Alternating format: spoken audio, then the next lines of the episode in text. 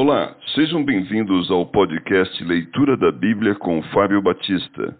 A minha oração é que Deus fale ao seu coração por meio da Bíblia Sagrada.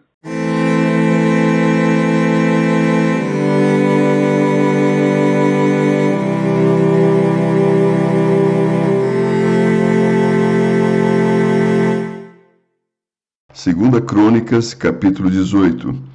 Aliança entre Josafá e Acabe. Tinha Josafá riquezas e glória em abundância, e aparentou-se com Acabe. Ao cabo de alguns anos, foi ter com Acabe em Samaria. Acabe matou ovelhas e bois em abundância para ele e para o povo que viera com ele. E o persuadiu a subir com ele a Ramote de Gileade. Acabe, rei de Israel, perguntou a Josafá, rei de Judá: Irás tu comigo a Ramote Gileade? Respondeu-lhe Josafá: Serei como tu és, o meu povo como o teu povo. Iremos contigo à peleja. As promessas dos falsos profetas. Disse mais Josafá ao rei de Israel: Consulta primeiro a palavra do Senhor. Então o rei de Israel ajuntou os profetas, quatrocentos homens, e lhes disse: Iremos à peleja contra Ramote de Gileade, ou deixarei de ir? Eles disseram: Sobe, porque Deus a entregará nas mãos do rei. Disse, porém, Josafá: Não há aqui ainda algum profeta do Senhor para o consultarmos? Respondeu o rei de Israel a Josafá: Há um ainda por quem podemos consultar o Senhor, porém eu o aborreço, porque nunca profetiza de mim o que é bom, mas somente o que é mal. Este é Micaías, filho de Inlá. Disse Josafá: Não fale o rei assim. Então o rei de Israel chamou um oficial e disse: Traz-me depressa Micaías, filho de Inlá. O rei de Israel e Josafá, rei de Judá, estavam assentados, cada um no seu trono, vestido de trajes reais, numa eira à entrada da porta de Samaria. E todos os profetas profetizavam diante deles. Zedequias, filho de Kenaana, fez para si uns chifres de ferro e disse: Assim diz o Senhor: Com este escornearás os ciros, até de todos consumir. Todos os profetas profetizaram assim, dizendo: Sobe a Ramote de Gileade e triunfarás, porque o Senhor a entregará nas mãos do rei. A profecia de Micaías. O mensageiro que fora chamar a Micaías falou-lhe, dizendo: Eis que as palavras dos profetas a uma voz predizem coisas boas para o rei.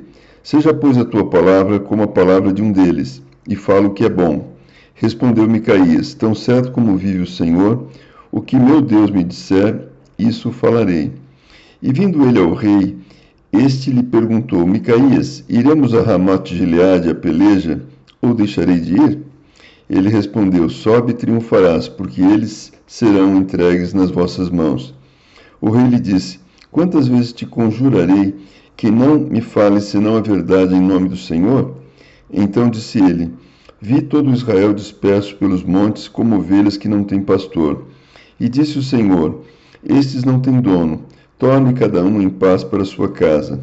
Então o rei de Israel disse a Josafá: Não te disse eu que ele não profetiza a meu respeito o que é bom, mas somente o que é mal?